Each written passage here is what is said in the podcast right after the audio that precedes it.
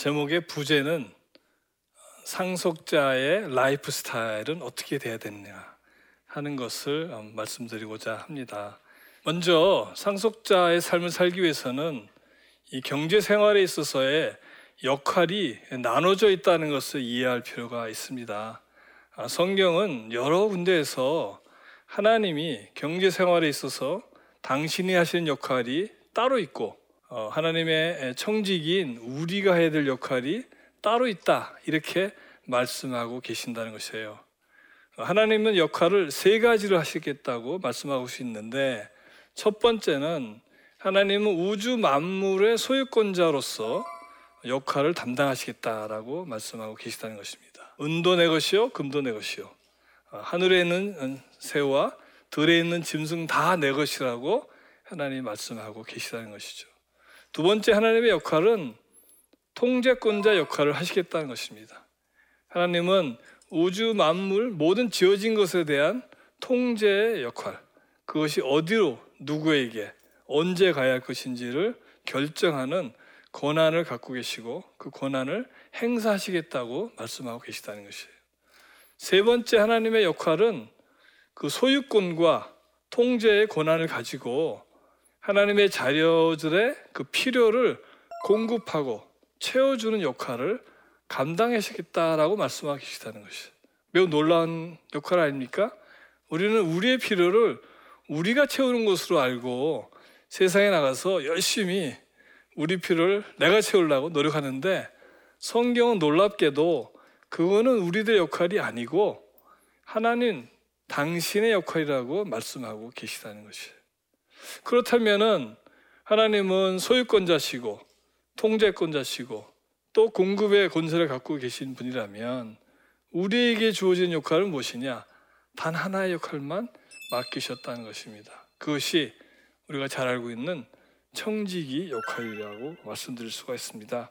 그래서 고린도전서 사 장 이 절을 보면, 그리고 맡은 자들에게 구할 것은 충성이니라 라고 말씀하시면서 청지기의 책임은 맡겨진 것을 충성스럽게 관리하는 것이다 라고 말씀하고 있는데, 청지기의 사전적 의미는 남의 것을 관리하는 자. 예, 우리는 경제적으로 따지면 여러분이 갖고 있는 그 물질, 여러분의 호주머니에 있는 지갑 안에 있는 그 돈, 그 모든 것을 어, 하나님의 것인데 단지 나에게 관리하도록 맡김을 받은 자로서 관리한다 라는 게 성경에서 얘기하는 우리의 역할입니다. 세상의 불행은 내 방식대로 내가 많이 벌고 내가 마음대로 사용하고 내 필요를 내 마음껏 채우겠다 라는 욕망으로 살기 때문에 불행은 시작하는 것이에요.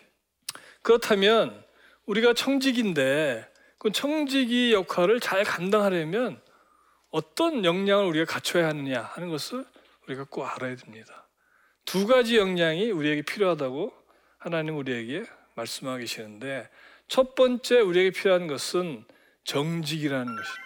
너희는 도둑질하지 말며 속이지 말며 서로 거짓말하지 말며, 레위기 십구 장 십일 절 말씀입니다. 예, 여러분들 오늘날 한국 사회에 예, 많은 아픔과 어려움들이 있고, 어, 오늘도 우리가 신문을 펼치거나 뉴스를 보면 정말 많은 사람들이 이 문제, 정직의 문제를 어, 해결하지 못하고 여기에 걸러, 걸려 넘어져서 많은 불행을 당한 일들을 우리가 보지 않습니까? 근데 문제는 우리 모두가 개인이나 가정이나 지방자치단체나 국가나 경제적인 풍요함, 경제적 번영을 바라지 않습니까? 근데 하나님이 뭐라고 말씀하시냐면, 너희가 경제적으로 풍요하기를 원한다면 너희는 먼저 정직해야 된다고 하십니다. 우리가 이 정직의 문제를 극복하지 않는다면 우리 개인이나 사회나 국가나 경제적 번영은 요원한 것입니다. 그럼 청지기의 두 번째 지도자, 어, 청지기의 자격 요건은 관대해야 된다는 겁니다. 주 예수께서 친히 말씀하신 바 주는 것보다 받는 것이 복되다함을 기억하여야 할지라라는 사도행전 말씀이 있습니다. 왜냐하면 청지기의 역할은 통로의 역할을 하는 것이지 저장하는 역할을 하는 것이 아니기 때문에 그렇습니다. 저 도표가 보여주는 것은 뭐냐면, 하나님이 나에게 공급하신 것은 나한테 와서 쌓여서 나만을 위해서 행하는 것이 아니고, 나를 통해서 내가 통로가 돼서 이것이 필요로 하는 사람들에게 흘러갈 수 있도록 하는 역할을 감당하라 하는 것이 청지기의 역할이기 때문에 그래서요. 그래서 그 통로가 되기 위해서는 나한테 흘러 들어온 그 모든 것을 아낌없이 다른 사람에게 흘러갈 수 있도록 풀어주는 마음이 필요한 것이에요. 그게 관대함입니다. 예, 여러분은 여러분의 자녀들을 성공시키고 싶지 않습니까? 성공한 자녀들을 보고 싶지 않습니까? 뭐 여러 가지 과외도 하고 얼마만 투자합니까? 근데 하나님 뭐라고 계시냐면, 너희가 정말 너희 자녀들의 성공을 원한다면 고액 과외를 할 게 아니라 자녀들이 정직한 삶을 살게 하고 자녀들이 관대한 삶을 살 수 있도록 훈련을 시키라 하는 것입니다. 그럼 우리가 하나님의 청지기에 어, 삶을 살아가는데 가장 적이 되는 게 뭐냐? 결국 사단의 흉계가 부채입니다. 빛은 우리의 정체성을 하나님의 종에서 사람의 노예로 만듭니다. 부자는 가난한 자를 주관하고 빚진 자는 최주의 종이 된다. 잠언 이십이 장 칠 절의 말씀입니다. 우리가 빚을 지는 순간 하나님의 그 언약을 상속받는 상속자의 지위로부터 전락해가지고 인간의 종이 되어버리는 거예요.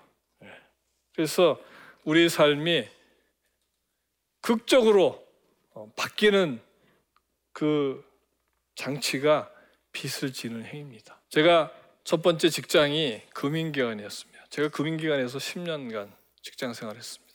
너무나 좋은 금융기관이에요. 제가 일 년에 상여금을 천삼백 퍼센트씩 받았습니다.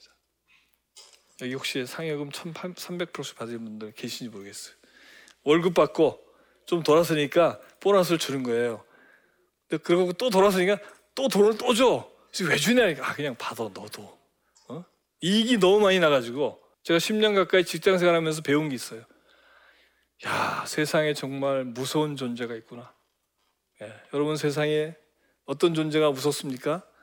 저는 금융계 생활 십 년 하면서 무서운 게 이자였어요. 저는 이자를 이자라고 안 부릅니다. 이자님이라고 부릅니다. 왜 그런지 아십니까? 이분은 졸지도 않고 주무시지도 않아요. 졸지도 않고 주무시지 않는 존재가 어느 분이시죠?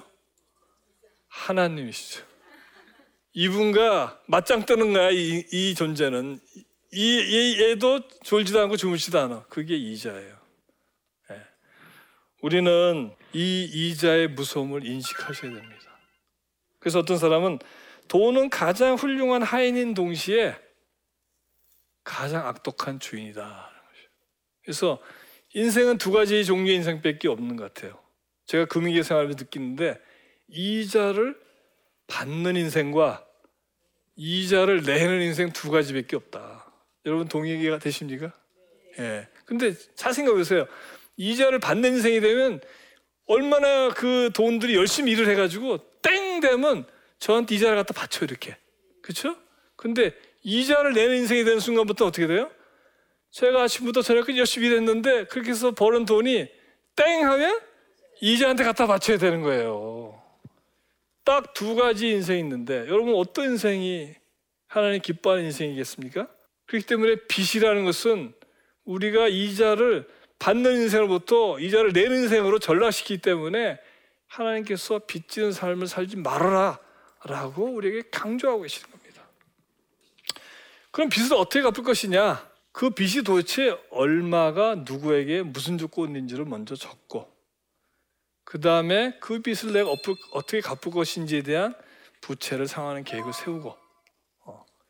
그 다음에 그것을 하기 위해서 여러분들이 가계부를 쓰고, 이런 일들을 실제로 하고 나서 빚을 갚는 노력을 하셔야 되는데, 빚을 못 갚는 가장 큰 이유가 뭔지 아십니까? 빚을 갚아야 되는 대상으로 여기지 않는다는 것이. 오늘날 현대인의 큰 그 속임수는 뭐냐?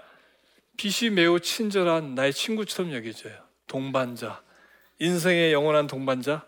근데 하나님은 빚은 동반할 수 있는 동반자가 아니라는 것이에요. 그렇다면은 상속자의 라이프 스타일, 상속자는 어떤 삶을 살아야 될 것인가 라고 생각했을 때 우리에게 위대한 선각자가 있습니다. 여러분들은 감리교 교단을 창설하신 요한 웨슬리 목사님을 아실 거예요.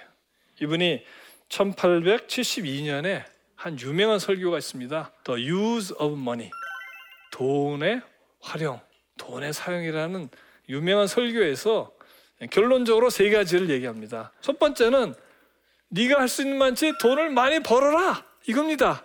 어떻게 우리가 돈을 벌 수 있죠? 예, 우리는 일을 통해서 일을 통해서 돈을 현실적으로 법니다. 근데 일에 대한 우리의 생각은 어, 세상 사람들과 좀 달라야 되는데 어떤지 모르겠어요. 세상 사람들은 일은 적게 하면 할수록 좋은 그 무엇으로 생각해요.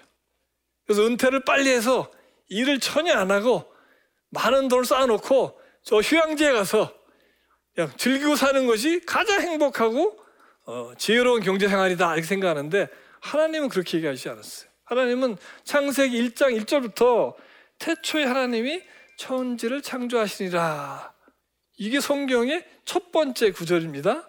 이건 뭐냐면 하나님이 일을 하셨는데 일을 하셔서 우리를 창조하셨고 하나님은 일하라고, 우리 보고 일하라고 우리를 창조하셨다는 거예요. 그래서 우리는 일을 하는 것이 우리의 소명일 뿐만 아니라 하나님이 우리에게 준 하나님의 소명이기도 한 것입니다. 그래서 우리는 일을 해서 창조적인 것, 새로운 것을 창조하는 일을 해야 됩니다. 어떤 것이 창조적인 일입니까? 이 세상에 지금은 존재하지 않는데 사람들에게 유익이 되는 많은 것들을 새로 만들어낸 능력, 그 능력을 우리에게 주셨기 때문에 그 능력을 가지고 새로운 것들을 만들어내는 것이죠. 근데 우리가 일을 하는 데 있어서 두 가지 다른 양상이 있습니다. 어떤 사람은 이 일은 호구지책으로 먹고 사는 어떤 그 돈을 벌기 위한 목적으로 일을 하는 사람이 있고, 어떤 사람은 그것이 아니고 아, 일이라는 것은 하나님이 나에게 주신 소명을 이루는 방식이구나, 그런 태도를 가지고 일을 합니다. 그래서 첫 번째 일하는 사람을 우리는 사꾼이라고 합니다. 그 사꾼들은 삭을 받은 만큼만 일을 해요. 근데 두 번째 분류 사람들은 일꾼들이에요. 일꾼들은 받는 것에 중요성을 두는 것이 아니라 하나님께서 내가 이 소명을 달성했을 때 하나님께서 나에게 주실 것을 기대함으로 일을 한다는 것이에요. 여러분은 여러분의 자녀가 직장에 가서 일을 합니다. 여러분들은 직장에 가서 일하는 자녀에게 가르쳐야 돼요. 어떻게 가르칩니까? 너희들이 직장에 일할 때 사꾼처럼 일해야 된다 라고 가르쳐야 될 것인지, 아니면 너는 직장에서 일할 때 일꾼처럼 일해야 된다 라고 가르칠 것인지를 결정하셔야 돼요. 그것이 여러분의 자녀들의 미래와 운명을 결정짓기 때문이었습니다. 하나님, 우리가 어디서 무엇을 하든 사꾼처럼 일을 하면 안 된다, 일꾼의 자세를 가지고 일을 해야 된다 라고 가르치겠다는 것을 아셔야 됩니다. 그 다음에 할 수 있는 많이 저축해라 라는 겁니다. 예, 그러니까 우리는 우리의 상속자로서 우리 라이프 스타일은 저축해야 되는 거예요.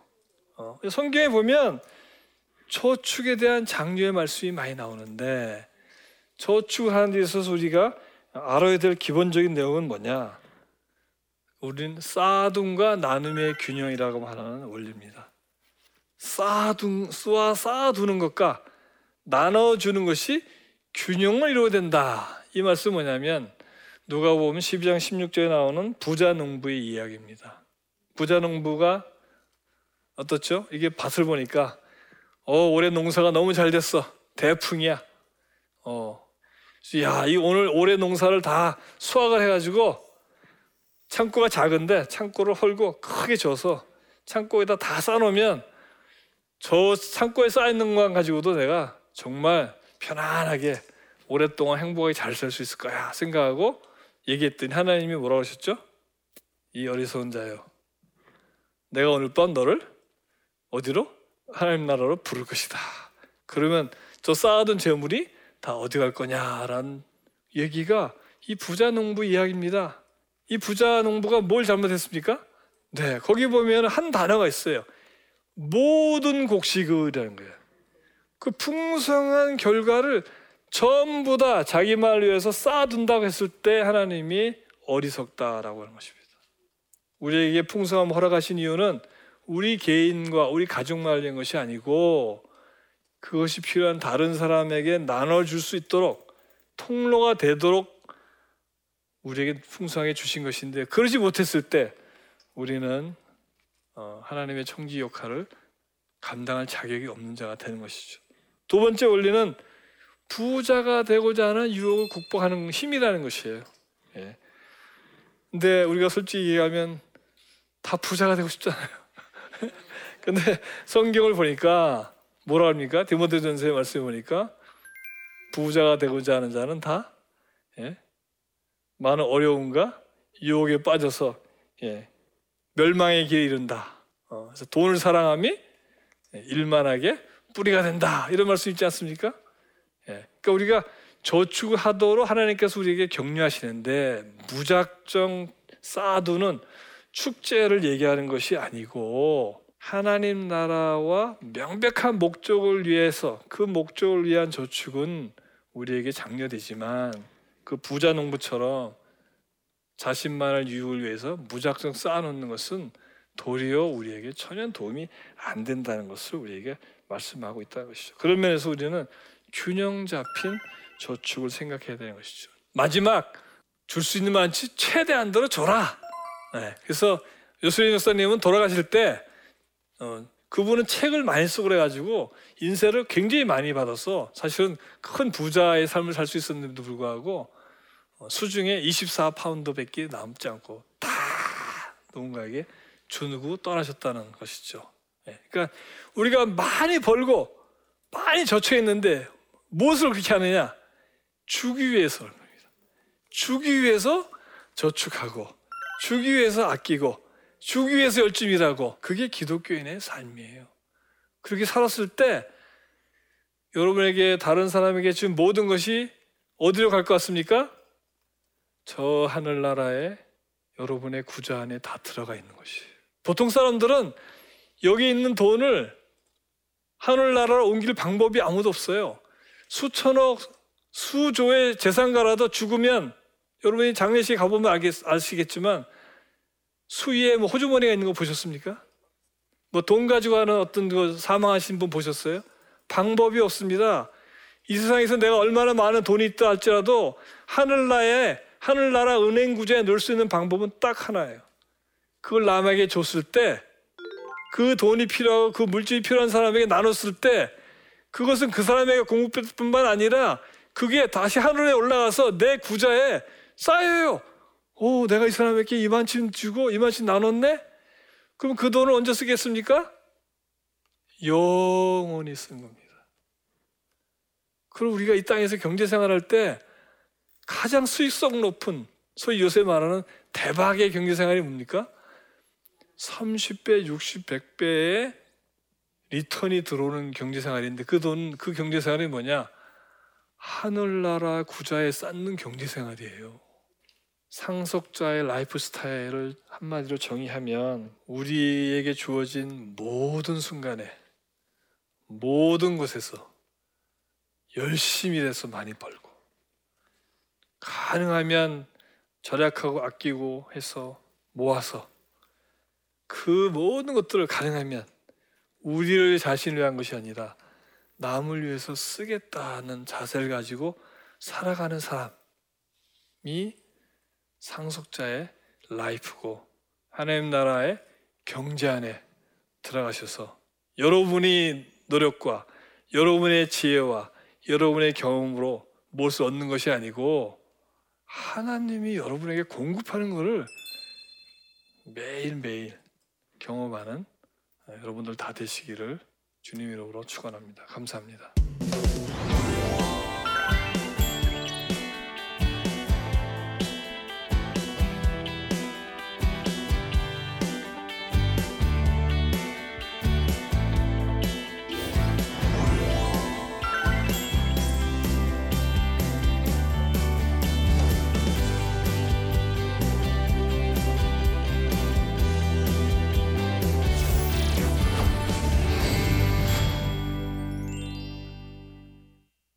네, 제 강의를 들으시고 어, 질문해 주셔서 그 질문들을 한번 보고 같이 답하도록 하겠습니다. 다른 아이들처럼 하고 싶은 것도 많고 사고 싶은 것도 많다고 하는 아이에게 늘 못해 주는 것이 많아 미안한 마음입니다.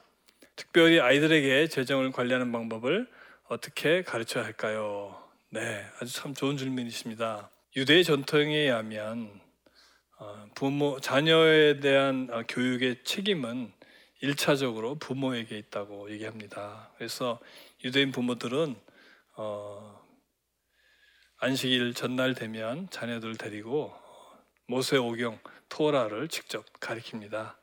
근데 이 재정의 문제에 있어서도 마찬가지로 생각합니다. 오늘날 우리는 부모로서 자녀들에게 재정 교육을 시켜야 되는데 특별히 어린 자녀들에게 돈을 벌게 하는 경험을 하게 하는 것이 중요합니다.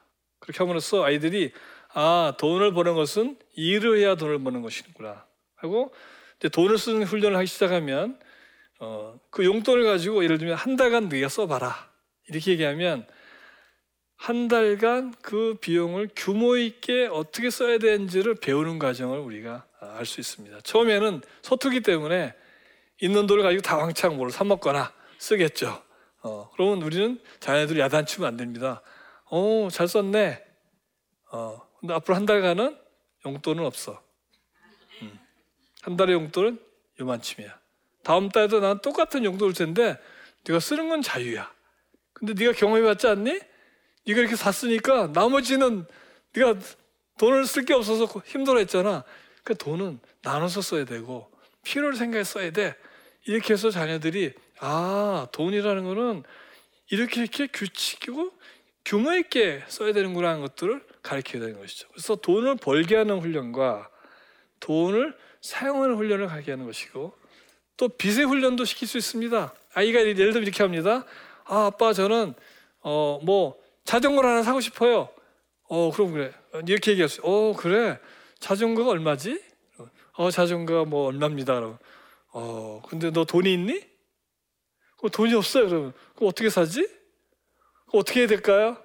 너 일을 해서 사야지. 근데 네가 당장 사고 싶지? 그럼 내가 돈을 빌려줄게. 자전거를 사려? 그래서 예를 들면 십만 원으로 자전거를 빌려줘서 자전거를 삽니다. 자전거를 타요. 그런데 그때 십만 원은 갚아야 되는 돈이야. 어떻게 갚아야 돼? 용돈에서 갚아야지, 네가 벌어서. 그럼 계획을 세워봐. 그럼 자기 용돈에서 어유 십만 원 갚으려면 내가 얼마 갚은다고 얘기를 해야 되겠습니까? 그, 그러면 그 과정을 통해서 아이들이 느껴요. 아, 빚을 내서 갚는 게 힘든 거구나. 빚을 내면 안 되는구나. 이런 거를 가르쳐야 되는 것이죠. 그래서 사실 부모들의 가정교육은 이렇게 데리고 앉아서 밥상머리에서 돈을 벌고 쓰고 관리하는 훈련을 하는 것부터 하시는 것이 좋겠습니다. 우리 라이프 스타일은 하나님이 약속하신 언약을 우리가 매일매일 경제생활에서 체험할 수 있는 그런 삶의 방식의 삶을 살아가는 것인데 그러려면 우리에게는 정직함과 관대함이란 두 가지 성품이 구비돼야 되고 이 정직함과 관대함을 가지고 우리에게 허락된 모든 기회를 활용해서 정직하게 많이 벌고 또 우리가 절약해서 저축하고 이 저축한 걸 가지고 정말 필요한 사람들에게 마음껏 나눠주는 그 삶 그래서 우리의 보화를 하늘나라에 쌓는 그 삶 그것이 상속자의 라이프 스타일이 될 것입니다. 여러분이 이것을 여러분 삶 속에 실행한다면 여러분은 놀라운 하나님 나라의 경제의 신비를 체험하시는 분들이 될 수 있겠습니다. 오랜 시간 경청해 주셔서 감사합니다.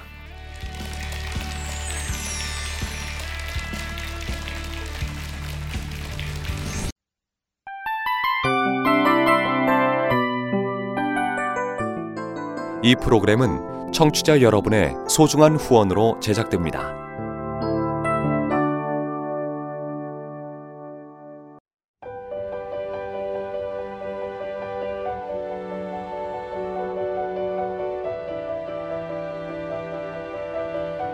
세상에는 수많은 교회들이 있지만 더 깊이 있는 말씀 강해를 찾기 위해 크기로만 교회를 선정하지 않습니다. 보다 좋은 영적 콘텐츠를 더 많이 나누기 위해 방송비를 받지 않습니다. 일 년 삼백육십오 일 복음만 전하고 싶어서 우리는 광고를 하지 않습니다. 온누리의 복음을 땅끝까지 씨지엔 티비와 함께 땅끝 선교사가 되어주세요.